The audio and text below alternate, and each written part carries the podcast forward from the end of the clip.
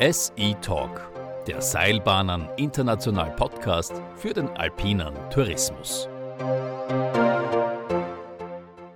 Ein herzliches Grüß Gott aus der Bergdialoge Podcast-Kabine. Ich freue mich heute, einen tollen Gast bei uns begrüßen zu dürfen, einen Projektmanager der ersten Stunde, der genau weiß, wie man Projekte angeht, sie umsetzt.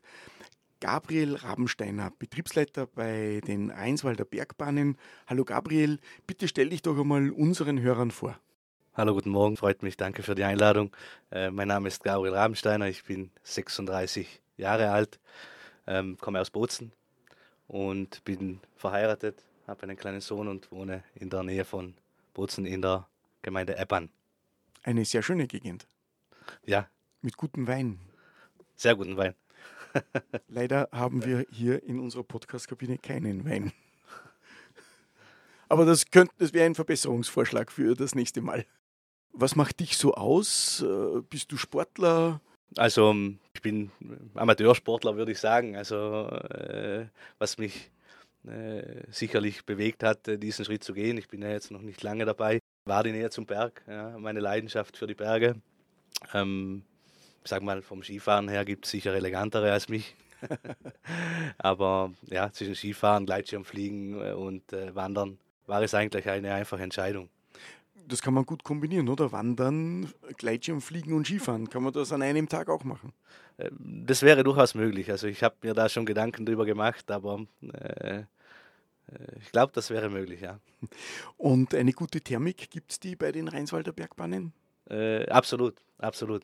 Also wir sind ein relativ sonniges Skigebiet, ne, von dem her eigentlich ideale Voraussetzungen.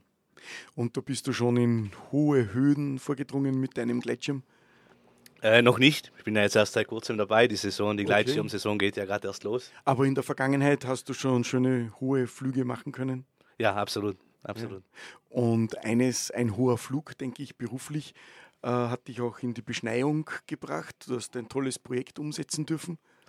Ja, richtig. Also als ich bei den Rheinswader Bergbahnen begonnen habe, hat unser Präsident mich eigentlich sofort mit dem Projekt betraut. Ähm, wir standen damals kurz vor der offiziellen Beauftragung mit der Firma Technoalbin, dieses Projekt Beat äh, zu starten, wo wir als Testimonials ausgewählt wurden. Mhm, mhm. Und äh, du mit deinen Projektmanagement-Fähigkeiten, wie gehst du so ein Projekt an? Ein großes Projekt, das du eigentlich noch nicht äh, in der Art und Weise gemacht hast? Also wie, auf was kommt es da drauf an? Ich denke, in erster Linie kommt es auf eine gute Planung an und, ähm, und dann vor allem auf Kommunikation. Im Projektmanagement dreht sich eigentlich vieles darum, äh, auch auf ungeplantes und auf sich ändernde Situationen äh, im Projektfortschritt eingehen zu können. Ähm, und ich denke, in einem Projekt speziell in diesem Fall, wo wir das Projekt ja nicht alleine bewältigen, sondern mit der Firma Technolbin, äh, ist eine, ich sage jetzt mal, sehr enge Kommunikation sehr wichtig. Mhm. Und wie kann ich mir das jetzt vorstellen? Du sagst Planung und Kommunikation, aber wie schaut das jetzt in der Praxis aus? Was, was bedeutet Planung? Ähm, konkret heißt das natürlich erstmal, äh, ich sage jetzt mal, die wichtigsten Meilensteine abzustecken vor Projektstart. Das heißt, äh, wo wollen wir im Projektfortschritt zeitlich, welche Ziele wollen wir erreichen, welche Zwischenziele wollen wir uns stecken. Das ist das Thema Meilensteine äh, erstmal, ein sauberes Kickoff, um eben genau diese Ziele zu definieren und auch die Nicht-Ziele von dem Projekt. Mhm. Ja. Äh, und dann auch die Zuständigkeiten klar zu verteilen. Und das bringt mich zum zweiten wichtigen Punkt, wo die Kommunikation eine wichtige Rolle spielt. Und das ist das ganze Thema äh, Planung der, der Personalressourcen, mhm. ja, mhm. speziell in diesem Fall. Äh, das sind eigentlich so die, die, Themen, die sehr wichtig sind in meinen mhm. Augen. Also, mhm. äh, Sie müssen sich vorstellen, wir sind ein relativ kleines Skigebiet. Ähm, seit jetzt mittlerweile anderthalb Wochen äh, ist die Wintersaison zu Ende. Das heißt, ähm, die Arbeit, die jetzt ansteht in den nächsten Wochen und Monaten, wird auf relativ wenige Schultern lasten. Und deshalb ist es wichtig, dass da eine enge Abstimmung stattfindet. Speziell am, am Anfang mhm. konnten die Kollegen von Technoalpin bestimmte Orte alleine nicht erreichen. Ja. Also mhm. mhm. wenn es da zu Änderungen kommt, dass zum Beispiel Eingriffe verschoben werden, ja, bestimmte ja, Punkte nicht sofort abgearbeitet werden können, dann, äh, dann muss das in enger Abstimmung erfolgen. Mhm, mhm. Meilensteine, Milestones auf äh, Neuhochdeutsch. Welche waren denn das in eurem äh, Projekt mit äh, Technoalpin? Ich sage mal, einer der wichtigsten Meilensteine für uns, speziell auch, weil es, ich sage jetzt mal, saisonal in einem, in einem anderen Bereich des Jahres äh, vonstatten geht. Ein wichtiger Meilenstein ist der Abschluss der Zustandsanalyse. Also der erste Schritt, der erste große Schritt war jetzt eigentlich, dass die Firma Technalbin sich unsere Anlagen angeschaut hat und den aktuellen Zustand äh, mit Hilfe von Checklisten und bestimmten Kontrollen und Überprüfungen. Und diese Zustandsanalyse, die war, deren Abschluss war eigentlich für Mai geplant. Mhm. Ja. Wir sind jetzt etwas der Zeit voraus. Das Sehr ist gut. im Projektmanagement immer ein gutes Zeichen. Also gut wir gearbeitet. Letzte, wir haben vor drei Tagen jetzt mit über einem Monat äh, Vorsprung das Thema schon abgeschlossen. Super, super. Und äh, jetzt haben wir schon ein paar Mal erwähnt, Technoalpin Beat. Worin liegt für das äh, Skigebiet Rheinswalder Bergbahnen der große Vorteil? Ich denke, grundsätzlich äh, ist, ist der, der, der, größte Vorteil für uns, dass wir mit einem äh, strukturierten Unternehmen wie die Firma Technalpin noch enger zusammenarbeiten können, wovon auf der einen Seite äh, natürlich die Firma Technalpin profitiert. Wir sind ein Endnutzer. Wir tauschen uns jetzt sehr viel häufiger schon aus als vorher. Ja.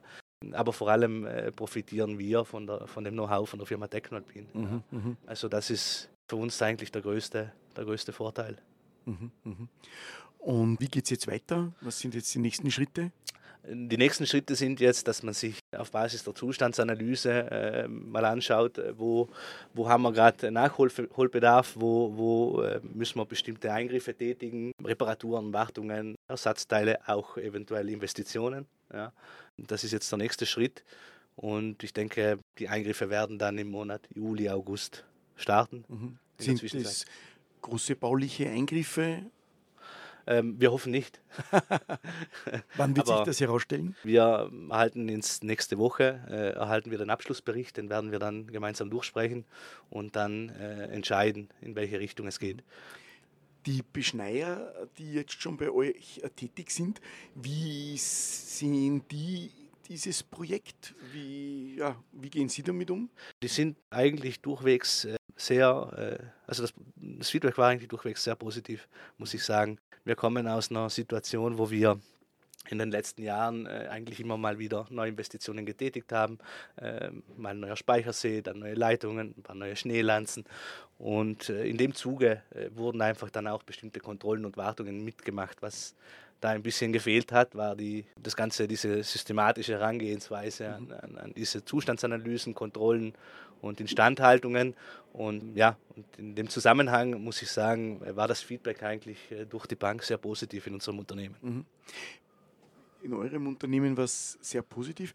Es gibt sehr viele ja, Gruppierungen in der Öffentlichkeit, die gerade Investitionen in Beschneiung heutzutage sehr kritisch sehen. Wie seid ihr da vorgegangen? Habt ihr da Widerstände gehabt oder wird das alles auf breiter Front mitgetragen, zum Beispiel von der Bevölkerung? Also ich würde das erstmal grundsätzlich teilen. Also das Thema ist, äh, ist sehr komplex. Speziell die letzten zwei Jahre haben natürlich nicht wirklich positiv dazu beigetragen, äh, hier die Toleranz äh, zu erhöhen. Wir hatten wenig Schnee, wir hatten wenig Regen, also das hat es nicht wirklich einfacher gemacht. Ich denke, sehr viel hängt davon ab, wie man an das Thema rangeht. Es muss bei allen Entscheidungen äh, sehr viel mehr das Thema eben äh, Gemeinwohl, äh, das Thema öko ökonomischer Umgang mit Ressourcen betrachtet werden. Wenn man das macht, dann ähm, steigt natürlich auch die Akzeptanz bei der Bevölkerung. Mhm, mh. wie, wie habt ihr die eingebunden, die Bevölkerung? Ähm, also grundsätzlich leben wir ja im Tagesgeschäft auch von den Feedbacks, äh, die wir erhalten, egal ob es unsere Tagesgäste sind äh, oder, oder auch Aktionäre bzw. Anwohner aus der Gegend. Das ist natürlich, da findet ein kontinuierlicher Austausch statt. Äh, von daher denke ich, ja, sind wir ganz gut am Puls der Zeit, mhm, mh. okay. was die aktuelle Stimmung zu dem Thema anbelangt dieses neue Servicekonzept von Beat. Wie würdest du das jetzt mir und unseren Hörern eben beschreiben, was können wir uns darunter vorstellen?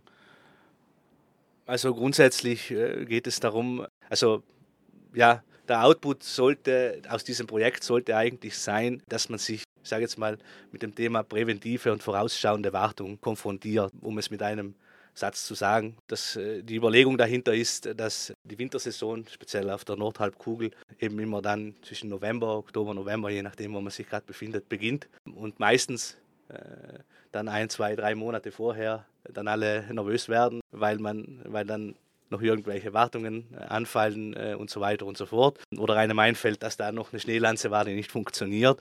Äh, und dem wollen wir eigentlich mit dem Konzept entgegenwirken. Äh, das heißt, es gibt zwei Ideen dahinter. Die erste Idee ist, äh, die Kosten planbarer zu machen, also vorausschauende Wartung äh, und Planung oder und Instandhaltung soll die Kosten planbarer machen. Und dann natürlich auch das zweite Konzept, sehr viel wichtiger, die Ausfallwahrscheinlichkeit zu reduzieren mhm. im Betrieb. Mhm. Also das ist, sind so die Konzepte hinter, hinter Beat. Rein technisch gesehen, es gibt noch einen anderen Aspekt, wo ich weiß, dass es sowohl für uns als auch für die Technolpin sehr wesentlich ist.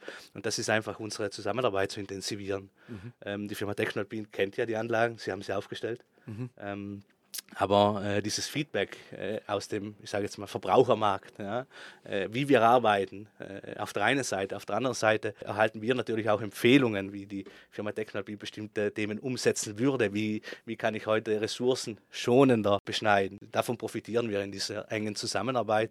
Das steigert das Vertrauen äh, und das verbessert die, mhm die, die Kommunikation. Weil du ressourcenschonender gesagt hast, wie, wie kann man sich das jetzt vorstellen? Wie macht ihr Beschneiung ressourcenschonender?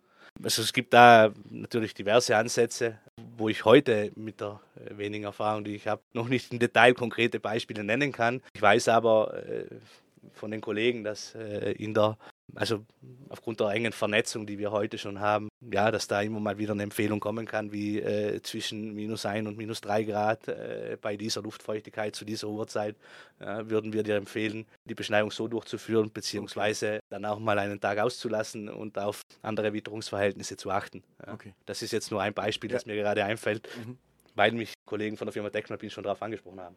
Ja, sehr gut, ja. Und dir hat ja deine Ausbildung und dein Können beim Projektmanagement eben sehr geholfen.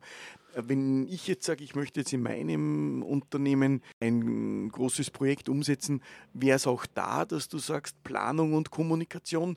Oder also sind das die beiden Stichworte im Projektmanagement? Oder würdest du, wie würdest du mir weiterhelfen, wenn ich sage, du, ich brauche, ich, ich, ich, ich habe ein großes Projekt, äh, wie gehe ich am besten damit um? Also ich denke, um es mit zwei Worten zu sagen, Projektmanagement ist Planung und Steuerung. Ne? Das heißt, ich muss mich mal an einen Tisch setzen und überlegen, wo will ich hin, was will ich erreichen, ja? Äh, mit welchem Budget will ich es erreichen, in welchem Zeitrahmen will ich es erreichen. Es hängt natürlich von der Größe und der Komplexität des Projektes ab, äh, aber grundsätzlich würde ich empfehlen, das kann auch auf einem Blatt Papier oder, auf einem, äh, oder in, einem, in einer Excel-Tabelle sein, äh, einfach mal die einzelnen Arbeitsschritte, die im Projekt anfallen, aufzuzeichnen und diese dann auf einer Zeitachse niederzuschreiben oder aufzuteilen, um dem Ganzen einfach mal einen, einen, einen zeitlichen Rahmen zu verleihen. Mhm, mhm. ähm, ein anderer wichtiger Aspekt sind die Kosten.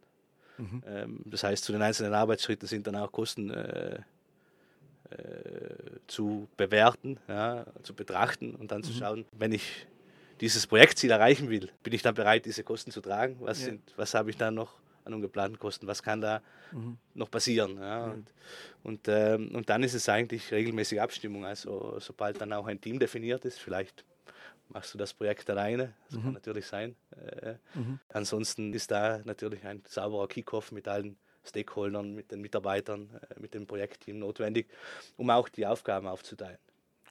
Also wenn ich mal ein Projekt habe, äh, dann komme ich zu dir, damit du mich unterstützt, bitte. Wenn du Skifahren gehst in deiner Freizeit und dann irgendwann einmal hungrig bist äh, und einkehrst in einer Hütte, was bestellst du dir dann? Was ist dein Lieblingsessen? Wiener Schnitzel mit Kartoffelsalat. Sehr gute Wahl. Ich bedanke mich äh, bei dir für dein Kommen. Danke, Gabriel, und ich hoffe, wir sehen uns bald wieder. Vielen Dank zurück.